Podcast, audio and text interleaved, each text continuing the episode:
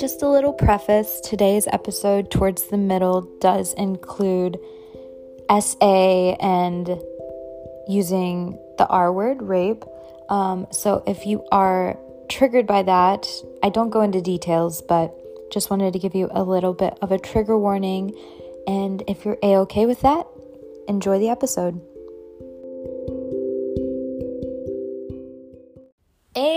What is up, everybody? It's your girl, VLM Victoria Lynn Myers, aka Tori.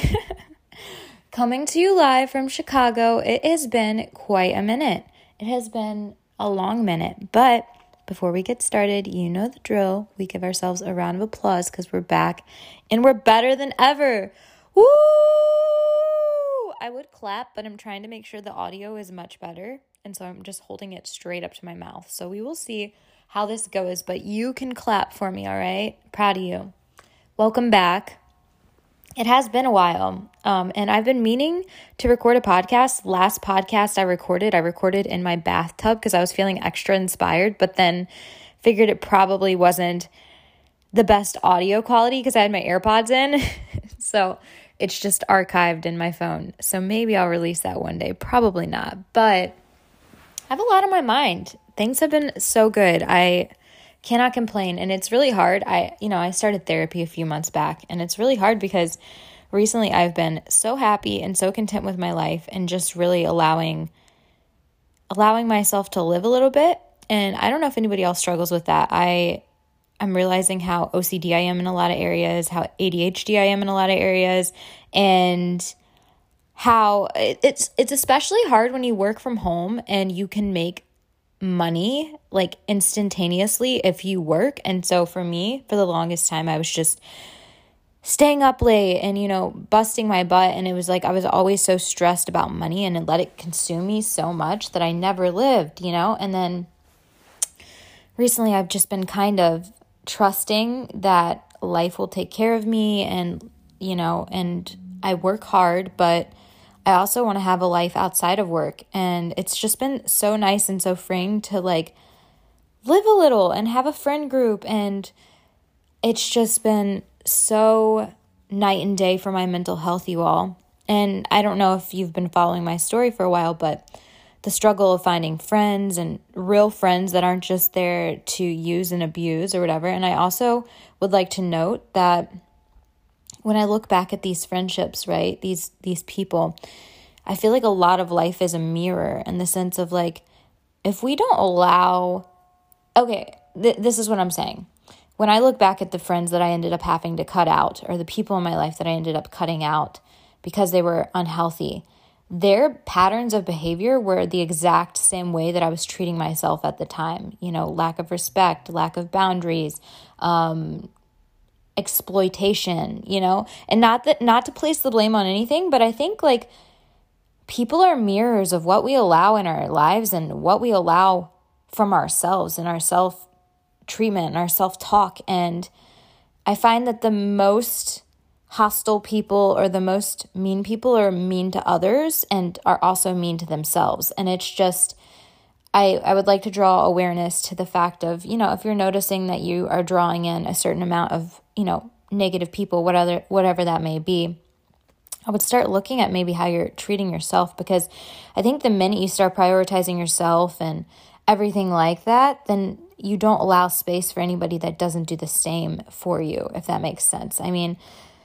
growing up the way I did, and you know, we all have our stories, right? Some are more interesting than others, but we all definitely are living such a crazy experience of this thing called life that we all have patterns of behavior due to those things.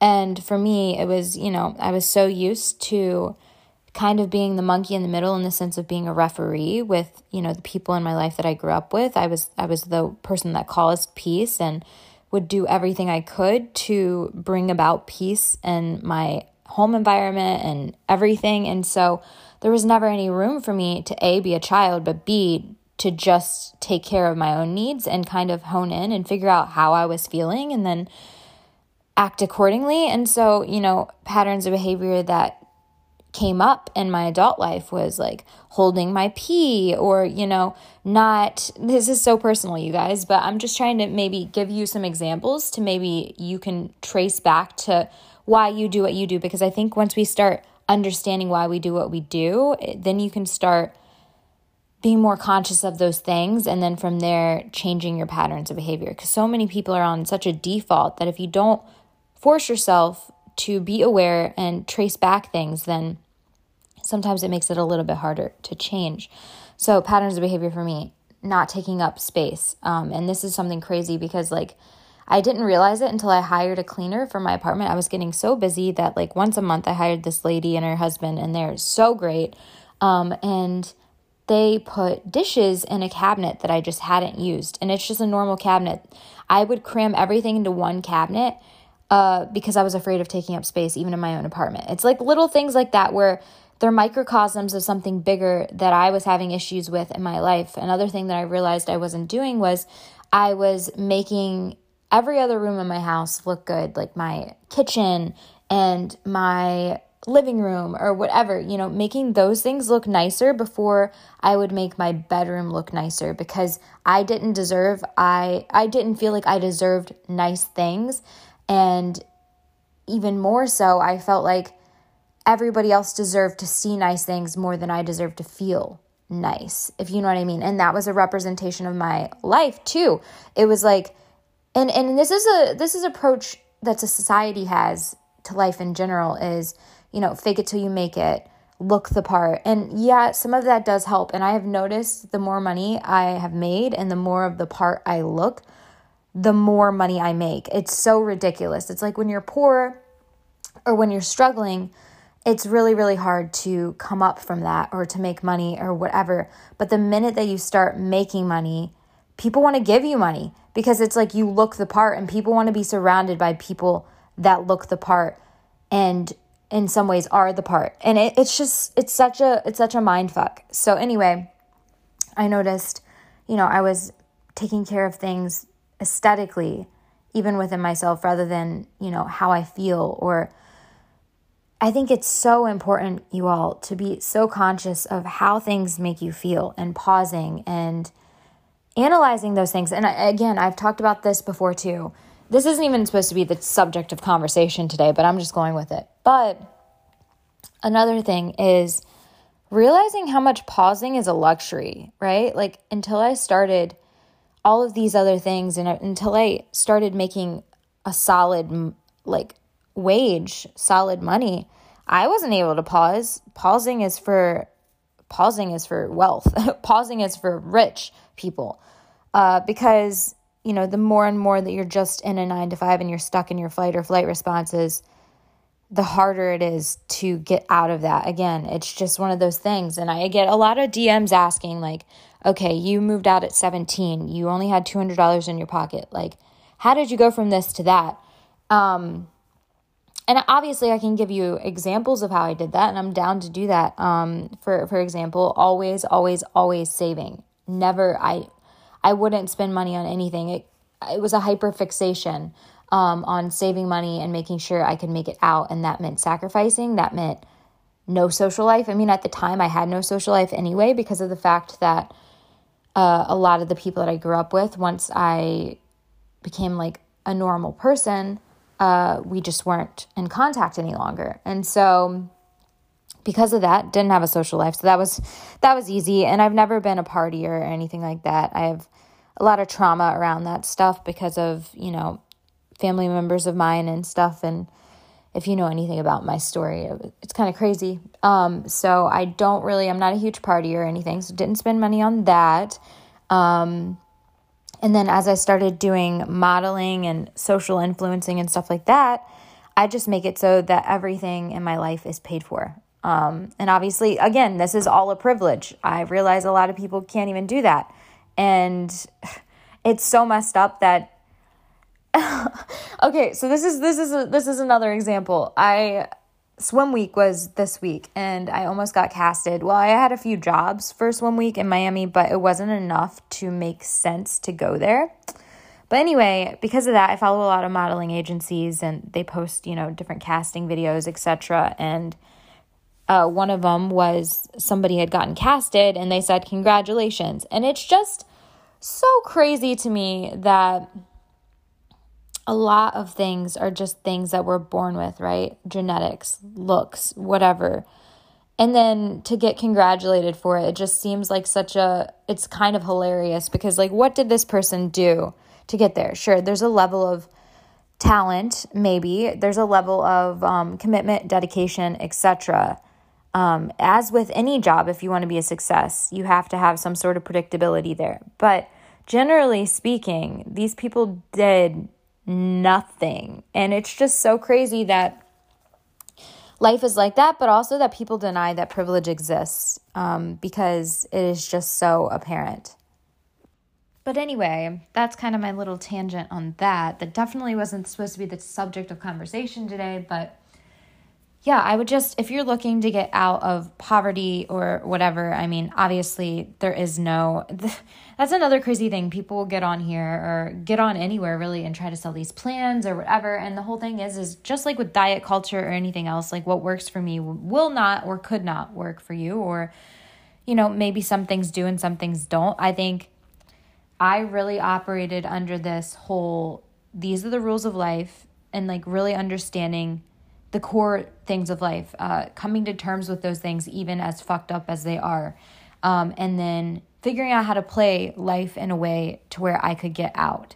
Um, and that's why for me, like, the subject of sex work is so crazy to me because I recently just started thinking about this. Like, the way that sex workers are scrutinized in our country is just so sad to me because let's don't pretend that we're not using our bodies, period, to make money, right? Like you wake up, you go to a nine to five, you're using and abusing your body for money.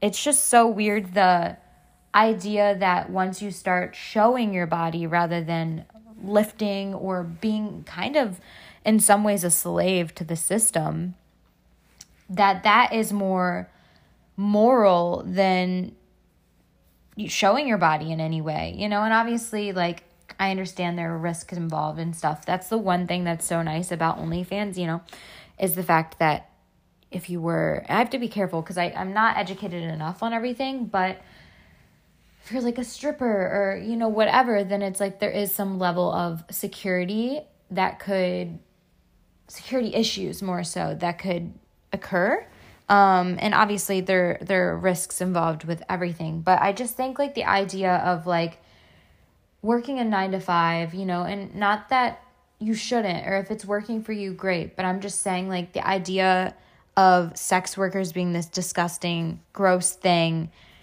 while, you know, you're using your body and you're going to a nine to five and you know, you probably aren't making as much and you're I don't know. It's just, it's so sad to me how demonized sex workers are in general. And also how weird it is that, like, again, I've talked about this before. I could do lingerie or bikini photo shoot for, like, an actual brand. And that's not viewed as sex work. It's so weird because, like, you know, that doesn't mean that people aren't jacking off to it. That doesn't mean anything like that. It just means I don't know. It's just so weird to me, the laws and everything around it. It's just such an odd concept. Also, the idea of like sex and desire and everything like that being such a, a weirdly taboo thing. Like, it's 2021. Can we just. Can we just move on and get over that? Like, it's just such a weird way of thinking. I don't know. It's just so odd to me. I also recently posted on my Twitter talking about my boob trauma, and I got a little bit of feedback there. And also, I've seen a few songs like from girls on TikTok talking about their small boobs, and then guys like, you know, duetting it and kind of rapping to it, talking about how they like small boobs. And my boobs have been such a sensitive sore spot. no, no pun on words uh, a sensitive area for me in general, uh, stemming back to my boyfriend at the time and just kind of, I mean, I won't blame him. Like obviously we were both going through a lot and you know we both left this cult together and we're both dealing with a lot of things. I think for him it was like the sexual repression and stuff like that and for some odd reason like the sex issues with me never really came up i've always been super sex positive even in the cult that i grew up in like i've always never felt guilty about anything that i want or whatever when it comes to sex um but I know for a lot of people that is a huge, huge deal. And I understand that. But at the time, like the first few times we had ever done anything sexually, uh, he had kind of called my tits tiny and like, you know, all of these things that really, really ended up triggering me and causing a lot of emotional distress. I guess because of the fact that I was so young and naive and, you know, had no concept really at that point of my body and like what I wanted or whatever. It was always about serving other people. And, you know, there's still a level of that in me. But with that being said, just having like one of my first sexual experiences be that formative has definitely caused me to have a lot of trauma around my boobs. And I know a lot of girls were kind of resonating with that. And I don't think it's talked about enough. Um, also, I think with the rise of social media and plastic surgery and stuff like that, I think that's huge. It, it's, and obviously it's hard for me because I'm like, of course, do whatever you want, you know, and it's your body, it's your choice or whatever. But it almost becomes a standard whenever everybody else gets something done that that in order to stand out or be like quote unquote normal that becomes the new normal and it's just really hard i mean be careful with the media that you consume it kind of goes into hand in hand with like you know porn in general and like ethical porn and i don't know it's just so crazy to me how we associate i mean this is kind of going into a tangent but there was a study done where you know people that consume uh, porn on a regular basis and a lot of porn is in one way or another uh, it could be not consensual. It you know it porn in itself is a hard subject to talk about but a lot of what people associate as like a pleasurable face is actually pain or whatever because of porn and the media that you consume and stuff and it's just so scary to me that the media that we're consuming uh, is teaching us that this is what pleasure is, or this is, you know, whatever, and our just our ideals of like connection. And I think like sex is just such a powerful tool that. I mean, obviously, like hookup culture and stuff, yeah, you do you. Again, the feminist part of me is, you know, your body, your choice, and like that's great, and just make sure you're safe. But also, like, obviously hookup culture and everything like that is not working for people. I mean, so much so that, you know, now people are just like done with dating in general. They're so tired of it. And for me at least, like moving into a dating sphere or whatever, you know, connection is like so important to me. You know, at the end of the day, I can take care of me and you can take care of you. If we have a connection, though, that's so different. And I just think like focusing on that is so important. And I don't really know, this is the thing, right? With a lot of things in life, like it's not that I necessarily have a solution, but I can also just bring up two ideals. And it's just so messed up to me, you know. I wrote, I actually wrote something the other day. Let me see if I can pull it up. Okay, so I wrote this. I said, uh, the title of it is You Asked What I Fantasize About. I said, I'd be lying if I didn't say you. But for such a simple question, it deserves a deeper look. I fantasize about hands touching me as deep as my soul, feeling my body with unjudgmental eyes, eyes that haven't seen someone raped on a screen and calling it pleasure, a woman crying and the world viewing it as an orgasm. Hands that know my skin is fragile and soft, but not because of a lack of hardship, but because of a, a, conscious choice to not become calloused. I fantasize of someone taking the coverings and walls off of my mind before ever seeing me naked. Sex is easy, it's the vulnerability that's hard. I can come alone, but some heights can only be reached through tethered souls. And that's kind of my idea of sex right now and relationships and connection and just everything intimate in general. And I just want to challenge you all to be more conscious of what you consume. And I know it's hard. And with today, everything being so, uh, like, let's be honest, the people listening to this and are actually going to hear me out with this are good people that have time to pause and reflect. But there's so many crappy people in the world that just haven't understood anything other or deeper than like what they want in the moment. And, you know, that goes with leaking content and everything like that. In my opinion, it's like this pyramid of SA rape culture type of thing where it's like, you know, sexual assaults and rape are at the top, but all of these other trickling down things, the leaking nudes, the looking up leaks, the torture type stuff that you consume or whatever. And obviously, like, everybody does it for different reasons, especially like the BDSM and stuff like that. That isn't what I'm talking about. I hope this is making sense, but it's all like a trickling down effect to me of the head of it being SA slash rape culture. And I just want you all to be more conscious again of what you consume, what you say, how you act in society, what you feel like is appropriate behavior when you're going out and about, and everything like that. Just pause and be more reflective of that stuff if you can, if possible.